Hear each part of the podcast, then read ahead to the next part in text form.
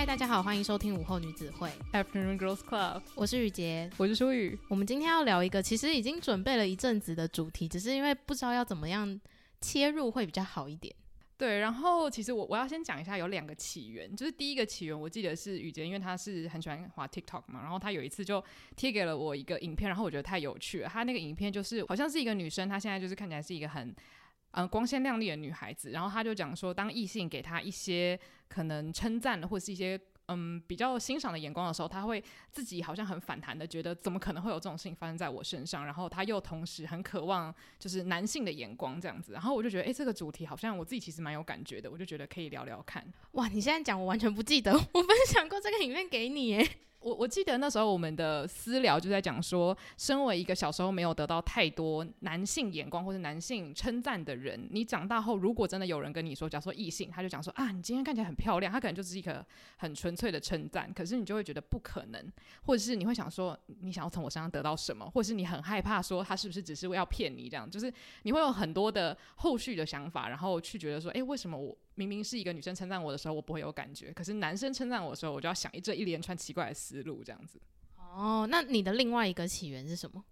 我的另外一个起源大概是两个礼拜之前，我有一个很喜欢的创作者，他叫做 k a d i j a 然后他自己本身是酷儿，然后他就做了一个影片，很有趣，他在讨论男性凝视，然后他的开头就讲说，他自己本身对于男性通常是不会有什么情欲的眼光，可是他最近开始尝试一些比较中性的穿搭，结果他就说他得到的男性的可能投以投来的眼光得到的比较少，他就突然觉得诶有点失落，哪里怪怪的，然后他又觉得说，你怎么了？你不是一个女性主义，然后你对于男性的眼应该要没有什么就是渴望才对，为什么你会突然觉得好失落？都没有男生在看我了，他就开始探讨所谓男性凝视对于这个社会或是女性的影响。我就觉得哦，太好了，就是又在刺激我，觉得说可以来聊聊这个话题。嗯，那今天因为要聊这个话题，所以我们也邀请到了我们的好朋友谈性说爱的杨来跟我们一起讨论一下，就是自己从小到大男性凝视对我们可能在生活上面曾经造成的影响，又或者我们有没有发现过这件事情？那就先欢迎杨。嗨，大家好，我是 Sexual 谈性说爱的杨。然后那时候就是知道他可以来一起聊的时候，我就很兴奋，因为其实老实说聊这个主题我非常紧张，我我也很紧张哦，拜托我要打预防针。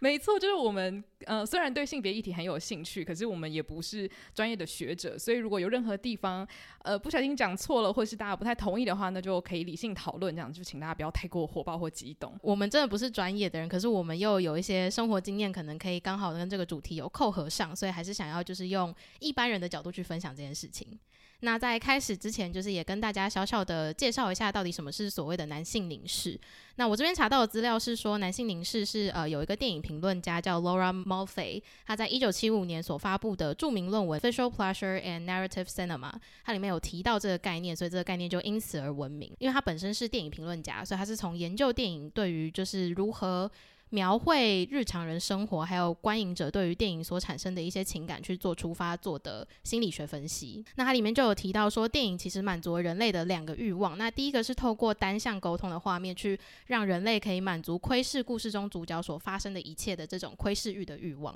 满足另外一个欲望呢，则是满足我们对于自我出发的凝视得到认同的这个欲望。所以，因为当代的就是一九七五年代那时候的电影，其实包含现在电影产业都是一个男性主导的产业。所以所以在这个时候，比较容易被拿出来讨论的这个凝视，就会是所谓的男性凝视为主去做讨论。那有男性凝视，就会有女性凝视。那这两者之间的差别最大，就是来源于男性一般认为他们理想的自己需要具备的有三个大的要素。第一个是健康的身体，那这个健康可能就包含他们要有很强壮的肌肉。然后另外一个就是资源，就是我有没有拥有很多资源，包含就是我的经济能力或者是我的人脉。那最后也就是所谓的伴侣关系。那女生认为理想自己要有什么样的条件呢？这是包含了有独。力关系的永续性，然后最后一个是温柔，所以这两者之间所产生出来的影剧作品就会很具体的去描述了所谓男性凝视下面的眼光跟女性凝视下面的眼光，他们在自己同性别上面会希望看到什么样的特质。那今天另外一个想要讨论的就是，那对于异性呢？所以在男性凝视的眼光下的异性，他们希望的就是要符合他刚刚说的这些。我今天如果拥有健康的身体，我有资源，我有想要跟谁交往就跟谁交往这个能力的话，那我理所当然要有一个非常火辣的女朋友。所以这就是在过去影视作品里面，因为男性凝视下面而衍生出来对于女性角色会有的一些刻板印象。其实你刚刚讲那一整段的时候，我非常的惊讶。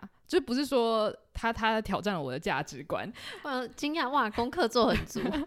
不是，因为我自己本来想到男性凝视，我的第一个想法就是所谓的物化女性的部分，就是呃最好的代表。做应该会是变形金刚里面的 Megan Fox，就是他在修车，但是他就是会尽尽情的，就是扭腰摆臀这样，就符合男性心中所谓火辣辣妹。他懂车，他又辣，而且他还是我女友这样子。所以我我想到男性凝视的时候，都是想到说女生看了这么多男性凝视视角下做出来的作品，然后我们还会反过来把这些东西套到自己身上，觉得说哦，对对对，一个漂亮的女生，一个惹人喜欢的女生会是这个样子，所以。有多少女生幻想要成为 Megan Fox？而且这个 Megan Fox 不只是她本人，而是她在男性心中的地位，就是她是那种性感女神这样子。我不太确定现在大家还是不是这样子看她，但我觉得这的确是男性凝视她很酷的地方，就是她可以去影响不止一个性别。然后我自己觉得，就是女性凝视，我不太确定你们会怎么样去定义，但是我觉得我们可以先讲一下，就是杨，你觉得男性凝视在你的生活中是大的吗？就像刚刚雨姐讲了这么多的。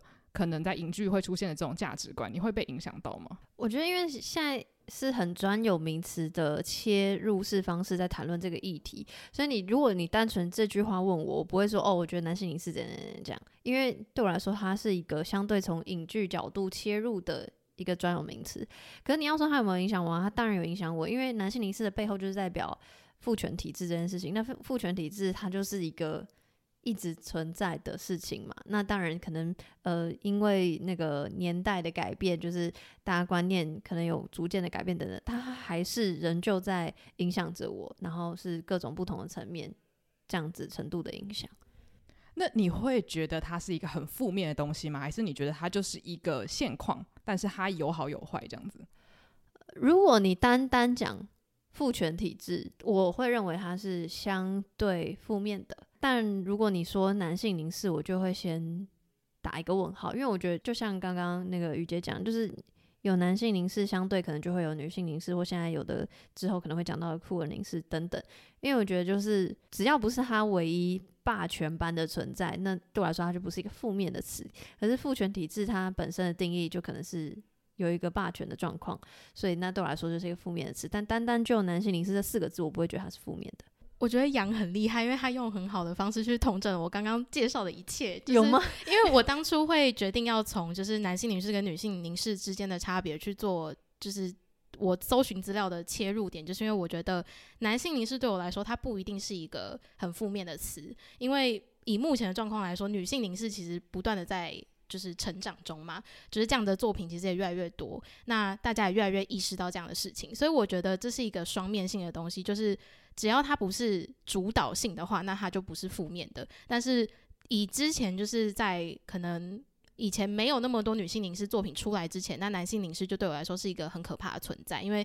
它也确实潜移默化的影响了我对我自己的外表上面的认可。对，我觉得刚刚就是大家有讲到霸权这件事情嘛，然后我在查资料的时候，我就有看到一篇文章，它是在讲说好莱坞里面的男性凝视跟女性凝视。那它当然前面就是巨细靡遗的讲男性凝视是怎么样子啊，从可能几零年代电影就可以看到女性的角色，她的塑造都是以男性所谓理想的女生该长怎么样子去塑造的，然后。然后他后面又讲到说，那女性凝视呢？她对于这个社会有没有一定的话语权这样子？然后这个作者他是写说，当然是有的，可是没有办法比，是因为基本上大家的脑袋的预设值通常啦会是男性凝视，或是我们都用这种眼光去看自己。所以今天当然有女性凝视，或者是也会有物化男性，但是这个比例是真的是太悬殊了，以至于你今天要说女性凝视也在物化男性，这个好像那个 power 度有一点点差别。我就觉得，哎，没错，就是的确，我之前有跟雨杰讲过说，其实我们很。多时候看一些 甜宠剧也会物化男性啊，也会想说哇，这个这个就是 nice body 什么之类的。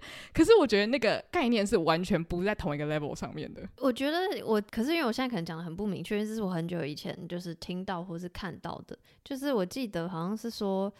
当男性在物化女性的时候，是真的觉得他就是要这样。就是很群体式的看待女性这个整个群体，虽然我私心认为一定也有很多很好的男性，但是我的意思是，就是女性好像大多数在物化男性的时候是比较个体个体的去看他，然后不会觉得说男生就是要这样子，他只是哇，他真的就是比如小鲜肉，随便这样举例，那他就真的是小鲜肉。可是我不会觉得所有所有男性都要是小鲜肉，或我不会觉得小鲜肉是一种。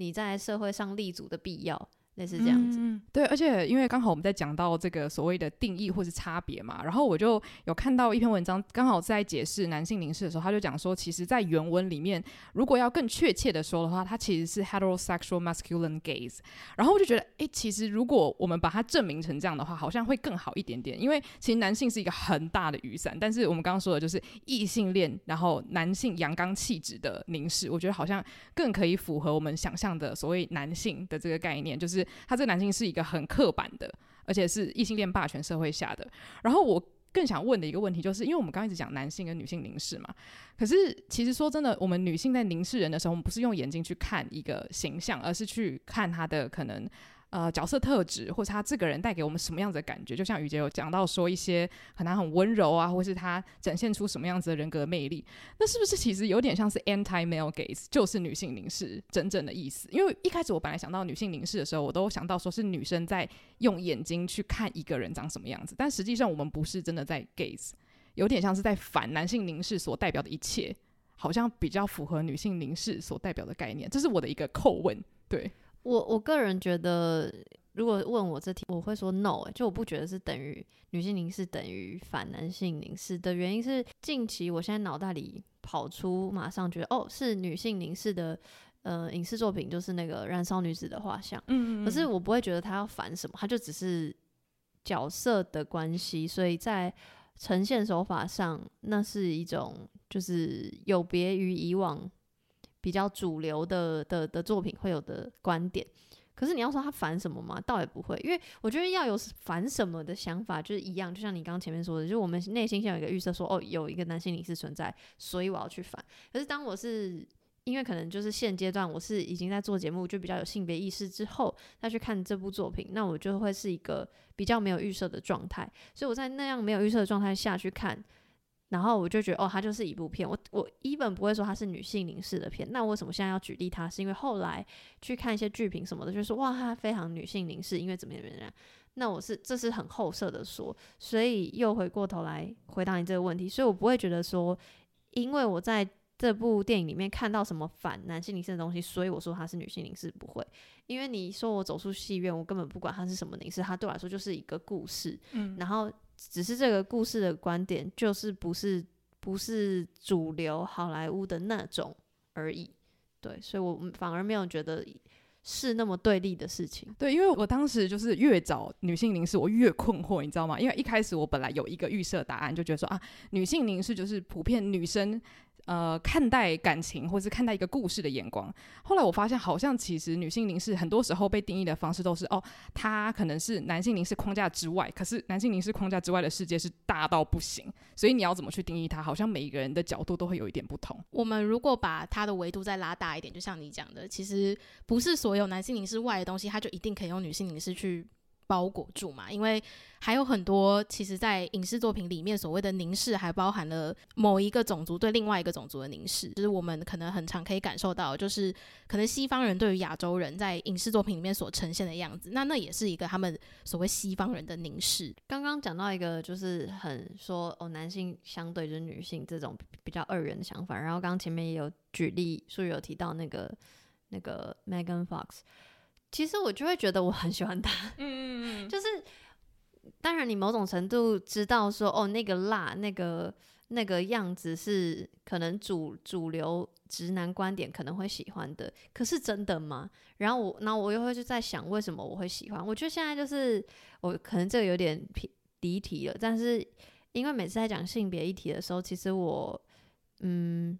女性主义有分很多流派，然后我比较属于，就算我完全都是自自己还在学习什么的，但我觉得我自己不比较不是属于，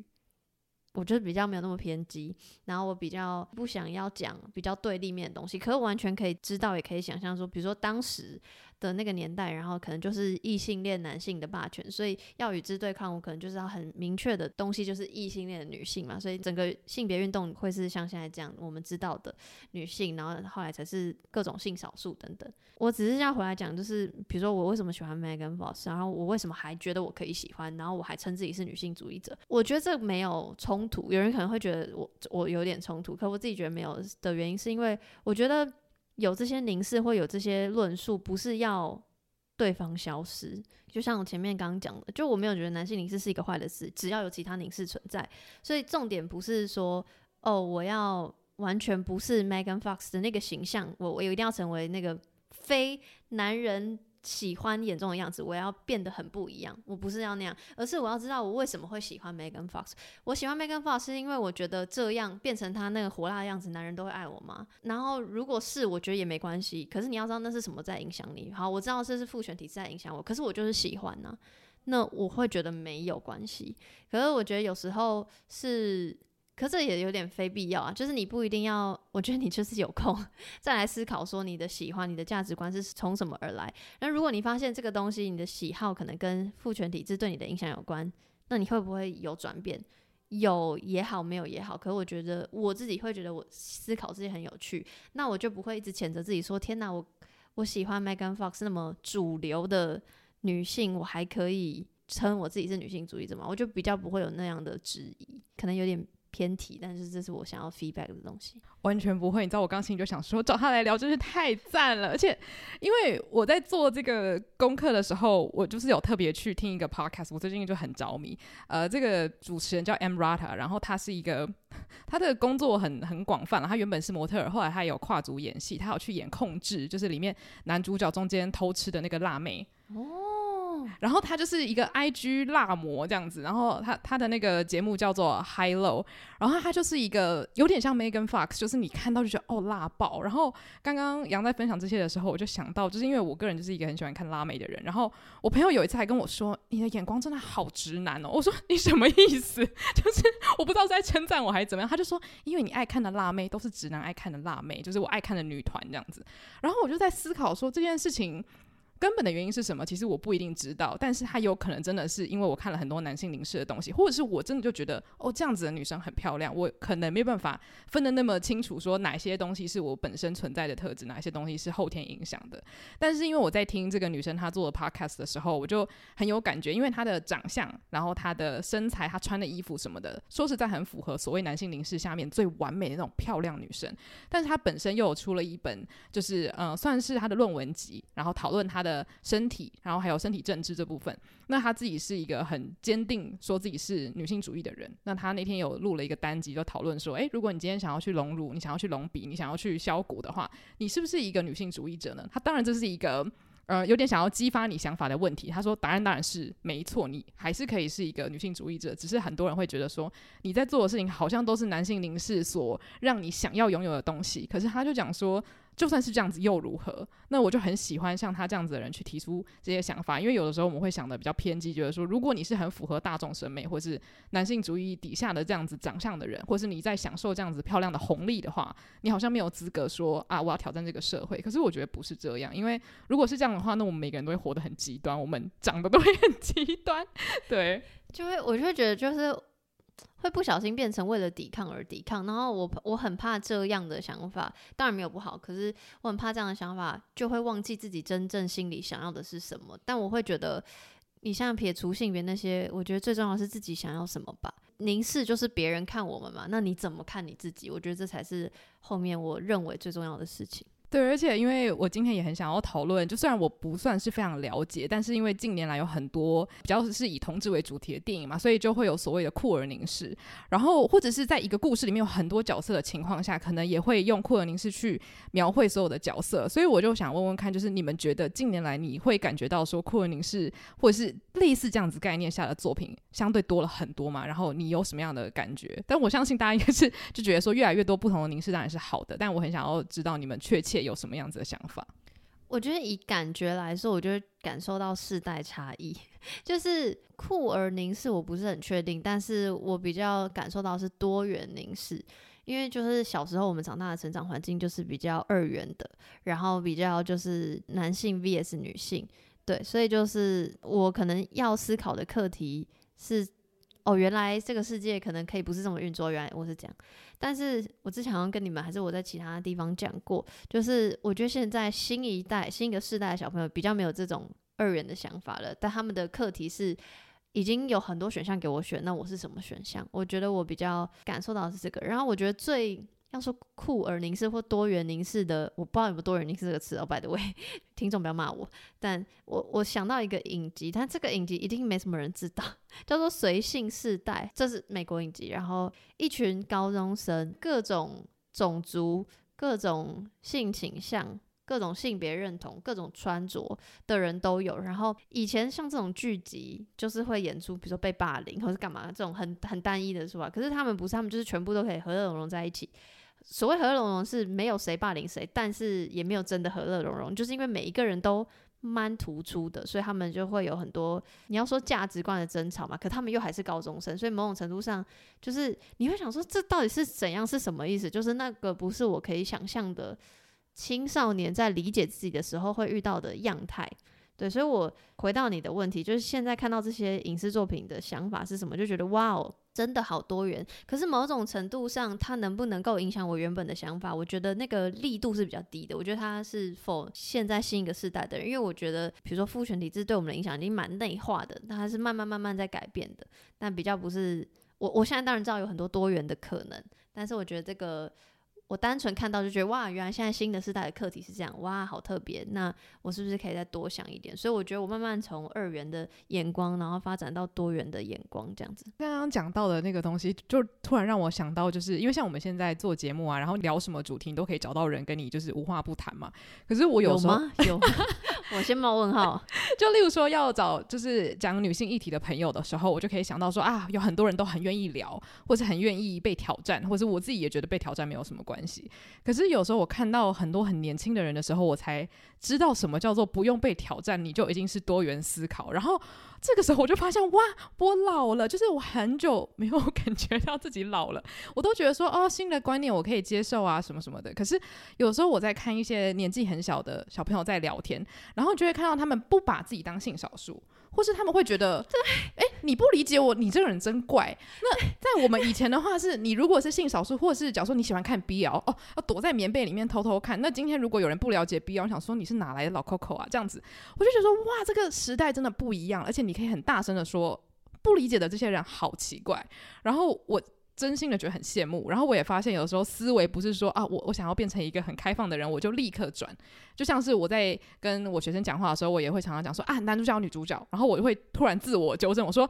男男女女随便，不管什么性别都可以，然后就开始一直自我。就是修正这样子，我就发现说，其实我还是有长期的被这些价值观影响。那我觉得也没什么关系，我只是发现哦，世代的不同会发生在这里。那我觉得很好。后悔我一开始很想要做这个主题的那个影片嘛，就是他启发了我，就是因为我看到他说他明明不渴望男性的眼光，可是他又觉得他没有得到男生这样子，就是在路上看他的时候，他又觉得哎有点失落。然后我自己就觉得好像我可以共感，就是我穿衣服从来都不是为了男生，甚至我觉得只有女生会。懂我在喜欢什么，可是今天如果我进到一个圈子，就例如说像小时候，我会很明显知道说男同学都在看别人，我会难过。可是我真的想要他们喜欢我吗？好像也不是。那我目前现在就是理出来的一个思绪是说，因为男性凝视它不只是眼光或是恭维，我觉得它更代表是一种你在社会上得到多少的权利。有的时候像我们讲，就是所谓的 pretty privilege，就是你不一定真的想要靠你的这个漂亮的脸蛋得到男性的什么东西，可是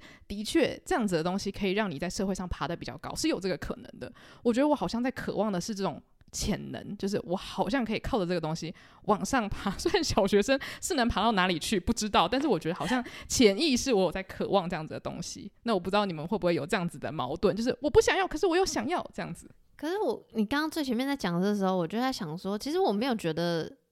好，我是一个女性主义者，或是我是一个，呃，他说什么？他他他不是异性恋，对，他是酷儿这样，对，他是酷儿，所以我。就是这个有等于不需要男生的眼光吗？应该是说，可能我们直观会想说，你想要别人看，是因为你希望他渴望你。可是可能他自己又觉得，哎、欸，我也没有想要男生爱我这样。可是我觉得这就是因为我就会觉得我想要啊，可是我就会想说，我不是因为我想要男生的眼光，我只是。想要 somebody，嗯，这样，我我其实有看那个影片前半，但我不是很确定说他到底要的是什么，或者他分析自己还要的是什么。可是我会觉得有点重复我刚刚讲，就是我觉得这一切都不冲突，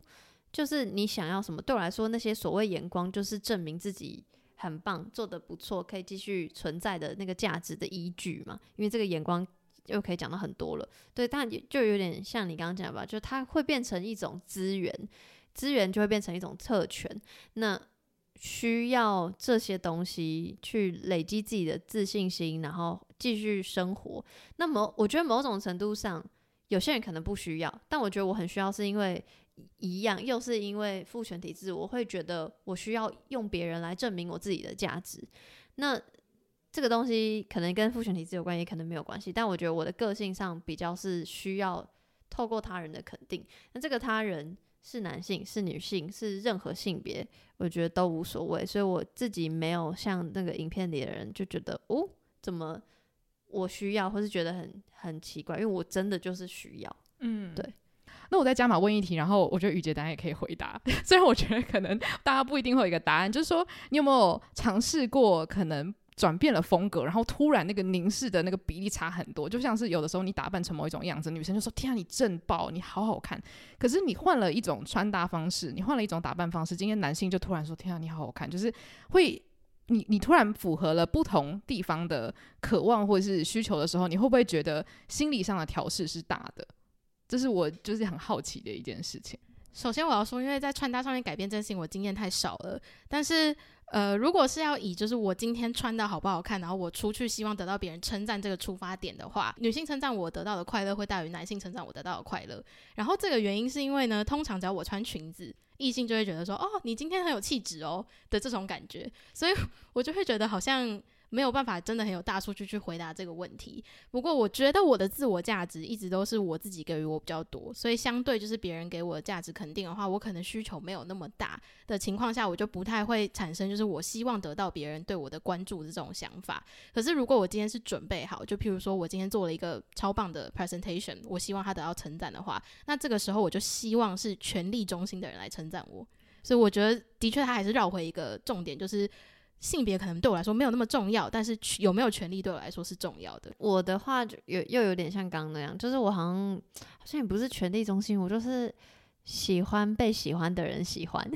我我觉得这个也算，因为就对你来说，那个权力的排序是他喜不喜欢你的那个标准而已。对，因为刚好我前阵子就才跟朋友聊到，就是我觉得，因为我一直都是没比较没有打扮的人，或是我我我会觉得这件事情很非必要，然后。呃，我如果真的要特别穿什么，但近期比较不一样啊。但如果过往我真的要特别穿什么，或是去化妆干嘛，就是都是因为，比如说我今天想要跟喜欢的人见面，然后我希望他发现或干嘛，就是什么女为悦己者容，就是这个真的是我我很少为了我自己这样。然后或者是近期我会更想要，比如说假设我要换衣服，就是改改造穿搭风格。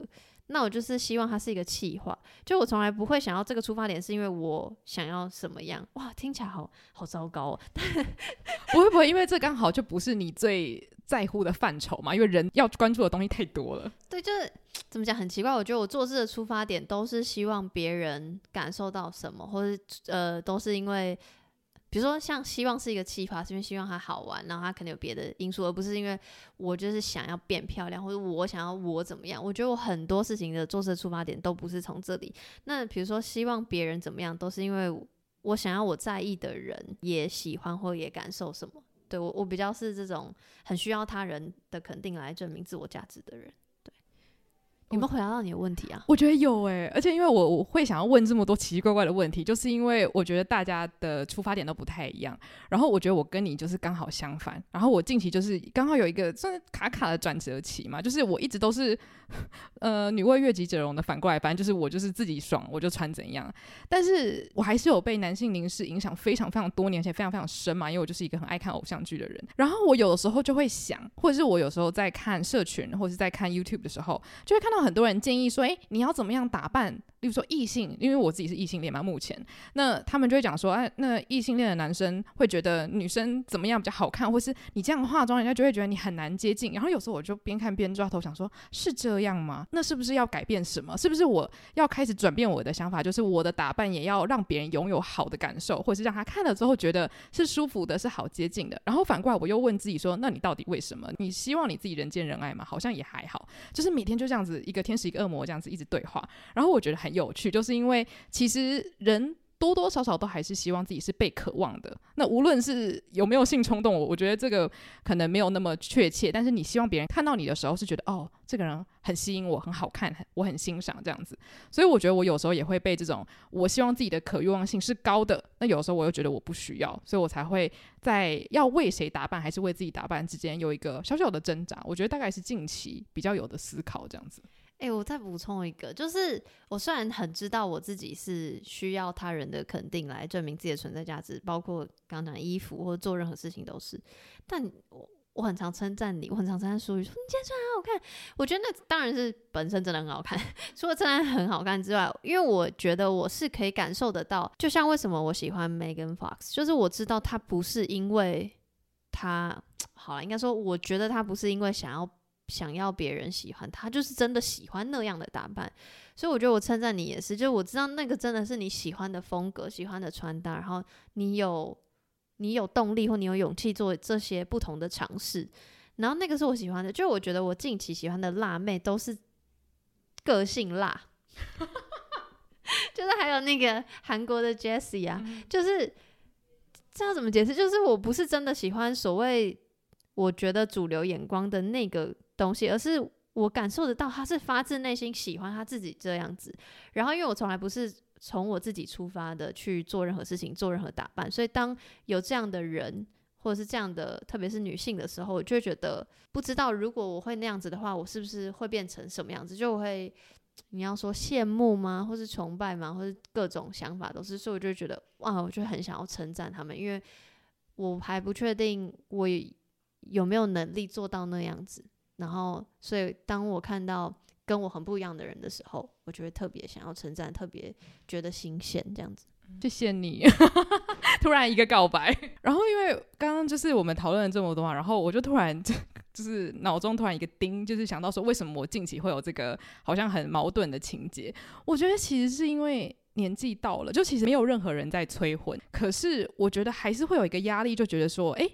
我一直在 恋爱上面没有什么太多的经验，会不会是因为我永远都没有在在意我喜欢的族群 想要什么东西？这样讲我不知道合不合理。就是我刚刚说了嘛，我可能没有在想哦，异性恋的男性想要看到什么，我永远都在想我要看到什么。那这个时候是不是也因为这样子导致了我在呃这种婚恋市场上面是少数？那又回过来说，我真的在意吗？我好像也不在意，所以又觉得说，那你到底在？瞎忙什么？就是你到底在瞎想什么东西？可是我觉得这其实就是社会上对女性一些期待吧，就会觉得说，诶，你这个年纪应该有一些恋爱经验，你应该要知道说两性啊之间什么什么什么之类的。然后我也会突然问自己说，诶，这个时间点该做什么事情？那我是不是好像一直都没有长大？所以我才会问这些，想要去了解大家是不是有同样的挣扎，还是是说这个是一个比较个案的状况？我不知道我这样会不会有，而且我甚至不知道你这是不是一个问题，因为感觉是一个自我剖析而已。可是我会就会觉得，我就是一样，就是我会觉得你就是这样，然后你就是在做你想要做的事情，在穿你想要穿的衣服，只是你现在可能头脑里面有开始想说，诶，我是不是到了比如说所谓适婚年龄，或者所谓要有一些交往经验的年龄？但为什么会有这个想法或规矩？那是不是一样嘛？就是你刚反问自己的，你为什么真的想要？所以，可是这个只是在你脑袋里的东西，它并没有，至少到现在我看来，它并没有影响你的穿搭，影响你的行事作风，甚至影响你的讲话或思考逻辑。你只是稍微开始有一点疑问。那我我完全没有觉得这件事情的有所好或有所坏，因为就是目前来说，它还没有什么大的进展。那你说，如果它到最后有一天它真的改变你的，我也觉得无妨，因为我觉得那就是。你就是在尝试嘛，也许有一天哈，哦，我我真真心想要试试看进入婚恋市场，或真的就交往看看，不管是什么性别人或干嘛干嘛，反正你开始有所行动的时候，那真的是不好的嘛？好像也不见得。我有点没有办法回答你，到底是有有没有在问有没有在问问题？我不在骂你，可是我的意思是，就是针对你这些东西，我完全没有，就是我不觉得他是需要被，就是你不需要质疑自己的质疑，这样。我觉得我想到的是，因为你的你提出的内容是说，你看你发现你自己被男性凝视影响，然后你会不会就是你会开始想说，那我要不要为了男性凝视而去做改变？就是大概是这样吗？就是为了接近你的目标群众，对不对？就是因为我我我刚刚是在想说，就是那你有喜欢那样子的人吗？就是拥有男性凝视的人。一个真的发自内心的问题。而且你有真的想要谈恋爱吗？因为我觉得不是不是你想谈恋爱就能谈恋爱。哇塞哇塞，呛起来！哎，我我可以用我自己的例子来你术语你听听，就是看有没有帮助。我会觉得你可能没有像我那么痛苦。哇塞 的原因是因为我觉得你可能没有像我一样那么想要谈恋爱，或是你的我我因为我年纪稍长你几岁，就我更感受到那个压力。毕竟我身边的朋友大部分都是结婚然后刚生小孩。就是，嗯、前阵子才在那边哭啊，就觉得很焦虑，就是因为我发现我喜欢的人最后选择的对象都是典型的男性凝视下喜欢的女性，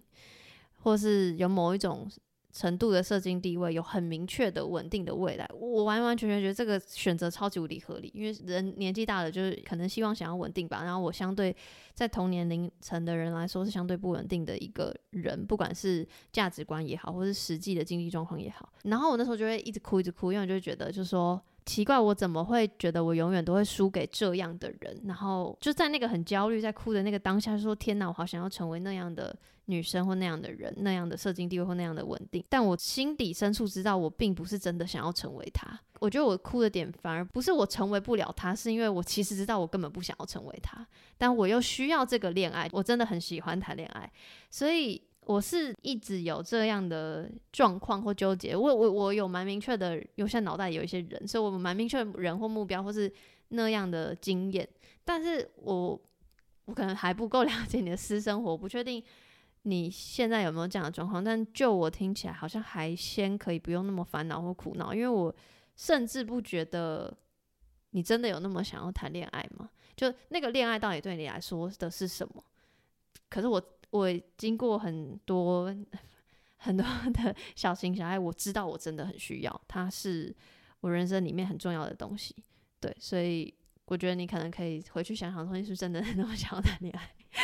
过来人，我觉得我 feedback 一下你说的，因为其实我也常常在想这件事情，就是毕竟周遭的人都开始谈恋爱的话，然后他们一定会开始说，哎，我也帮你介绍一个啊，或是甚至有人也跟我说，你怎么过了这么多年还是这样，就是可能不在乎。异性在想什么之类的，然后他们就是会认为说，哦，这就是一个你交不到男朋友的原因。可是就像杨说的，就是我也常常在想，那我真的想要谈恋爱吗？就是我常常在剖析自己想不想要谈恋爱的程度，因为就是那个会关乎到我到底要花多少时间在这件事情上面嘛。就是毕竟大家一天中有那么多事情要做，所以我常常会剖析这件事情，就是因为我不希望自己浪费时间在我其实不想要的事情上面。那以我目前剖析自己发现的一些结果论，就是。我觉得，当我真的感到无比孤独的时候，我才会选择去恋爱。那这个程度就是在于说，我周遭没有一个我认识或是我可以有情感依附的人存在的时候。那我目前想得到的状况就是我自己只身一人在国外生活。我需要拓展交友圈，然后我想到最快的方式就是找一个另外一半去帮助我做这件事情。所以这是我唯一想得到的状况下，我现在会觉得我渴望恋爱。但是当我现在不是在这样的情况下的话，我就觉得那确实恋爱在我现在生活中的排名就没有那么前面。那在这样的时间排序。就是选择之下，我可能就不会把时间花在去想说，那我要不要去符合对方的期望？不过，就是我还是会有想要变得更好的这个心情，那就变成说，我现在想要变得更好，是专门 for 我自己，我就是希望我自己变得更好，然后等我可能什么事情都稳定了之后，我又真的觉得很孤单，就譬如说我周遭我朋友全部跑去结婚。那我真的有可能就会非常积极的在婚恋市场上面，大家就会在各种相亲场合看到我之类的。我觉得这超级无敌，就是这又可以，因为听起来像很离题，但这完全可以绕回大主题，就是然后也可以又 echo 到我前面讲，就你到底想要什么嘛？比如说谈恋爱，然后好像一定哦到某个年纪之后啊，你怎么都还没有交伴侣什么什么之类的，那那这个是这个异性恋霸权这样子。然后比如说打扮，你真的想要？这样子打扮吗？那是不是因为我们刚刚前面讨论的男性凝视的那个框架、父权体这个框架下，所以你决定要这么做？然后还有很多，比如说所谓稳定，那是不是因为现在资本主义，所以怎样怎样怎样？所以我觉得一样，回到不管你今天讨论凝视、讨论系统性、结构性问题，我觉得就是回你知道这些是很深的影响着你，但你回来扪心自问，你真的想要吗？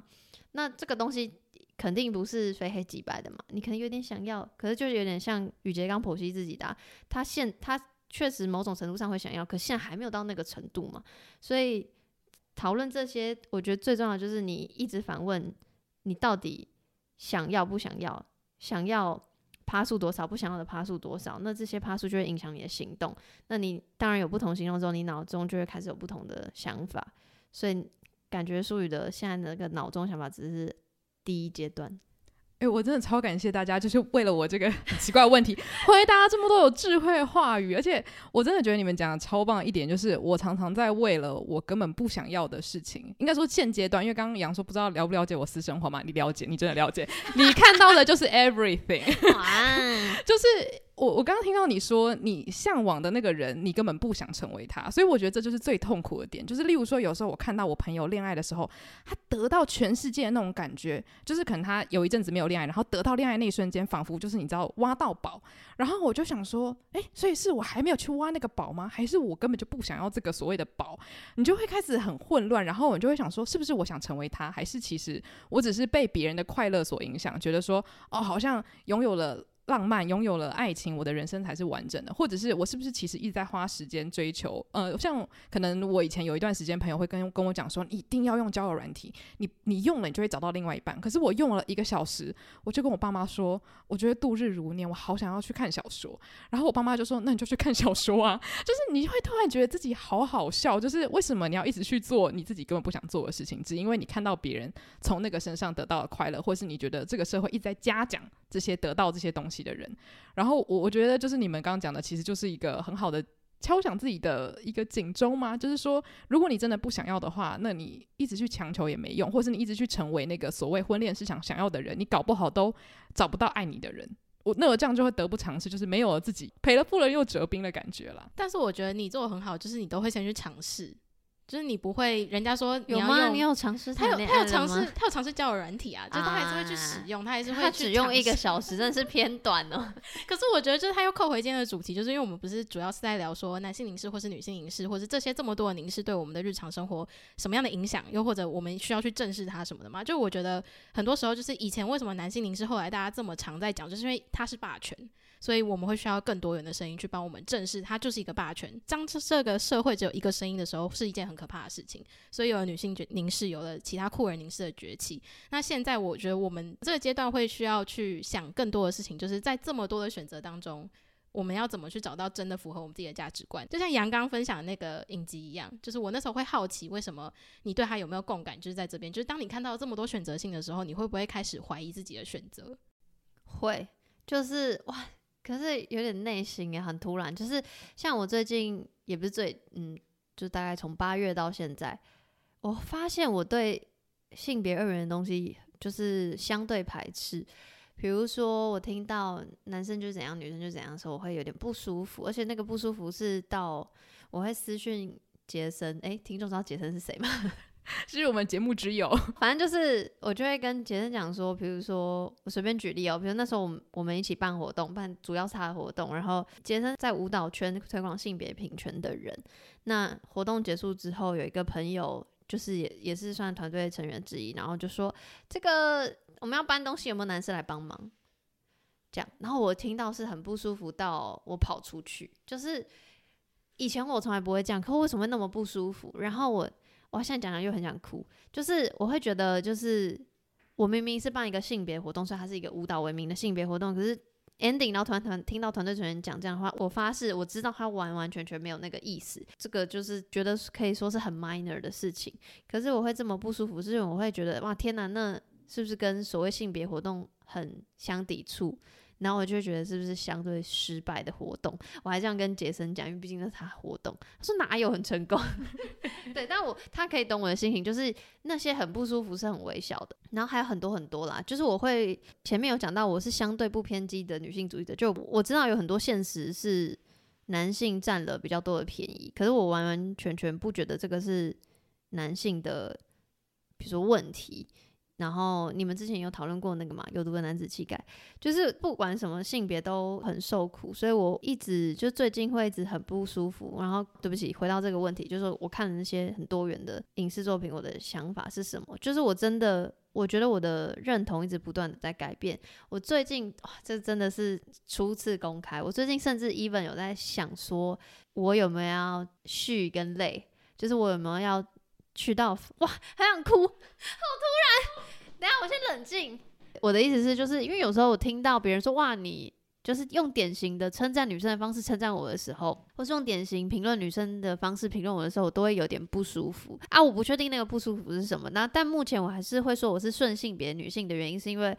呃，我会觉得。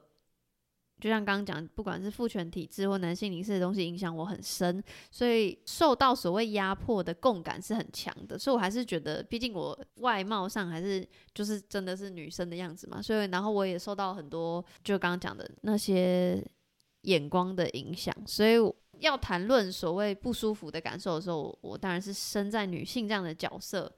我是比较好言说的，可是我觉得我最近会特别敏感啦，从八月到现在，所以我就甚至有考虑到这个。然后像最近有那个我跟脸红合作，然后他们就是想要推女性情欲自主，然后我就说我可不可以不要讲女性这两个字，因为我会觉得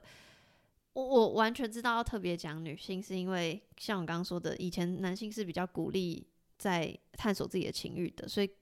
鼓励女性探索情欲。然后有自己的自主权，但是是很 OK。可是我就会觉得我，我就会想比较多，就会很怕那是为了抵抗而抵抗，为了反抗男性所以讲女性。我当然知道他们没有这个意思。我可我就问他们说，我可不可以写就是摆脱了阴性被动的框架，我想要用阴阳去那个。可是其实这个很小，就是我完完全全可以。想象有人会说有差吗？你就讲那个字，可是我就觉得这个很小，可是我很在意，所以我就有跟那个窗口就说对不起，因为最近在想这些，所以我需要用阴性的字，我不想要用女性的字，对，然后反正对方就可以理解，因为怕我将刚那个有点失控讲一长串，就是。回归到问题，我觉得我现在就是在经历那个我说下一代的课题，就好像又很年轻，我就是开始在想，这么多元里面，我我是有这个权利可以去选择我的认同的，那我的认同是什么？可是我现在还在一个还不是很明确，所以我还没有对外公开或什么，因为我真的还没有明确的结果，所以目目很目前的目前录音的当下，我会说我是顺性别泛性恋，但是我之后会怎么样，我不知道。只是现在还还很混乱这样子。在最后我们就是结束这一集之前，我也很想要回应你刚刚说的这件事情，就是因为其实，在英文世界中，这个称谓很重要嘛，就是 he、she、they 之类的。然后我自己很痛苦的点，就是因为我们已经在这个体制下这么久了，你看到一个人，你就会想说，所以他是 she 还是他是 he，然后还是他是 they。那现在选项越来越多的时候，我就觉得我一直在处于一种。必须要学习，而且你必须去思考，所以你自己到底是 she 还是你是 he 还是 they，还是你无法判断。然后有时候我甚至会觉得很痛苦，会觉得说，为什么现在才知道这些事情？为什么我现在要这么累去学习？我突然就可以理解那些就是阿公阿妈为什么这么痛苦。真的，就会觉得说我不是不想学习，可是好难。有人会半开玩笑说，哇，这个年代要政治正确很困难，因为你要补足，说很多的话，打很多的预防针。可是我刚刚情绪相对激动，而且我说我不舒服，我觉得我不舒服，我我不是在要求任何人要。当然，如果可以的话，他尊重我的认同，他称呼我为我希望的方式，那当然很好。可是我觉得我现在不舒服，是因为我不知道我自己在哪里，所以我的不舒服是我的混乱，而不是这个世界的多元混乱，而是我自己还没有 figure out 我的定向。然后又在 echo 到前面讲的，因为我很需要别人的肯定来来来来知道自己的存在价值。可我自己都飘来飘去的，别人要怎么肯定我？因为他也不知道他要用什么样的方式肯定我嘛。所以我觉得那个是一个。刚好在一个比较相对不好或负面的时期，但我知道这个时期会过，只是因为就是我只是想要说，我说所谓的不舒服，不是因为我希望别人政治正确，或希望别人用对的方式称呼，而是我现在不知道对我来说什么是对的。嗯，那我觉得刚好是两个，一个是你自身的混乱嘛，然后我的混乱就是在于，应该是说这个痛苦来源是我想要用别人想要的方式尊重他们，可是他们到底想要什么？他们可能不知道，我也不知道。那诶，那大家都不知道，那我该怎么办？然后甚至我朋友有讲说，他在国外生活的时候，他遇到的那个冲击是第一手的。他可能讲了一句话，他就说：“为什么你刚刚说 she，他不是一个 she？” 然后他就说：“对不起。”可是他同时又觉得好想哭，就是为什么我刚才我干脆不要说话好了，因为我好容易说错话。然后我就说：“我真的懂你，因为嘴巴会不听使唤，你知道吗？”我真的觉得，就是大家当然是学习是一件好事，可是我真的觉得需要一点点时间了。不好意思，今天我们这一集就是很混乱，可是我又觉得很。开心，因为我们讲到了很多就是外在的跟内在的冲击，然后我觉得这就是为什么我想要讨论。然后也因为我觉得我们不是专业的，可是我觉得它对我们来说更重要，就是因为它不是只停留在理论，它是真实影响到我们生活，所以不应该去恐惧说这件事情。然后就算说错了也没有关系，我觉得我要去接受这件事情。就如果有人说，哎，我不同意你说的，或是你说的是错的，那我觉得都要去质问自己说，那这个错是抵触了什么理论，什么什么样的体制？那我们真的有对或错，或是真的有二元吗？那我觉得，我希望大家都可以就是去思考看看。那如果你不同意的话，也没有关系，这样子。我只能说，今天非常感谢杨愿意来跟我们聊这个话题。我没有想到我会讲最后那边，因为我觉得如果是我们两个在聊的话，就会非常的针对我们所看到的事情在说，嗯、那就会少了非常多不同视角的阐述。而且我觉得你的故事都是非常真切发生的，包含就是你现在在经历的这些情绪，然后也会常常。去提醒我说，其实我也有这些情绪，只是我会一直刻意的忽略它，因为我会觉得说，哦，我的生活有其他更重要的事情，我需要去想。但是每当这个想法出来的时候，它都是一个小小的警讯。然后让我会想要去看更多的资料，可是当我看更多的时候，我觉得更混乱。我更混乱之后，我就觉得说：天啊天啊，我现在好像不应该这么混乱，我应该去做一个可以稳定心性的事情。就是我会一直不断在这些事情里面游走。其实这种事情没有机会跟人家分享，所以我觉得今天这一集让我觉得很棒的地方，就是在于我们完全没有预设任何立场，然后我们就是一个很意识流在聊天。真的耶，听众你们听得下去很厉害。对，感谢听到这边的所有人。那最后当然就是非常感谢杨来参加这个讨论，然后真的就是觉得每次有这个话题，我我第一个想到就是想要找你来聊这样子。希望大家不要觉得我太常来，不会不会。然后也希望就是如果听众听完这一集，你有任何想要回馈的话，那你都可以到我们的社群，就是午后女子会的社群，或是到杨的社群，然后可以分享就是你的听后感呢，或者是你有自己的故事想要投稿的话，也可以到我们 IG 的 bio 连接，告诉我们你的故事。那羊的社群要不要分享一下？要怎么找到你？搜寻 Sex Chat 谈性说，IG 的话账号是 Sex Chat Podcast 三。好，那如果针对这一集的特定时间段有想要做特定留言的话，也欢迎到 Mixer Box 搜寻午后女子会。那喜欢我们节目的话，也欢迎到 Apple Podcast 给我们留下五星评论。那今天再次感谢杨来跟我们聊这个这么意识流的话题，然后也谢谢大家今天的收听。那我们午后女子会散会。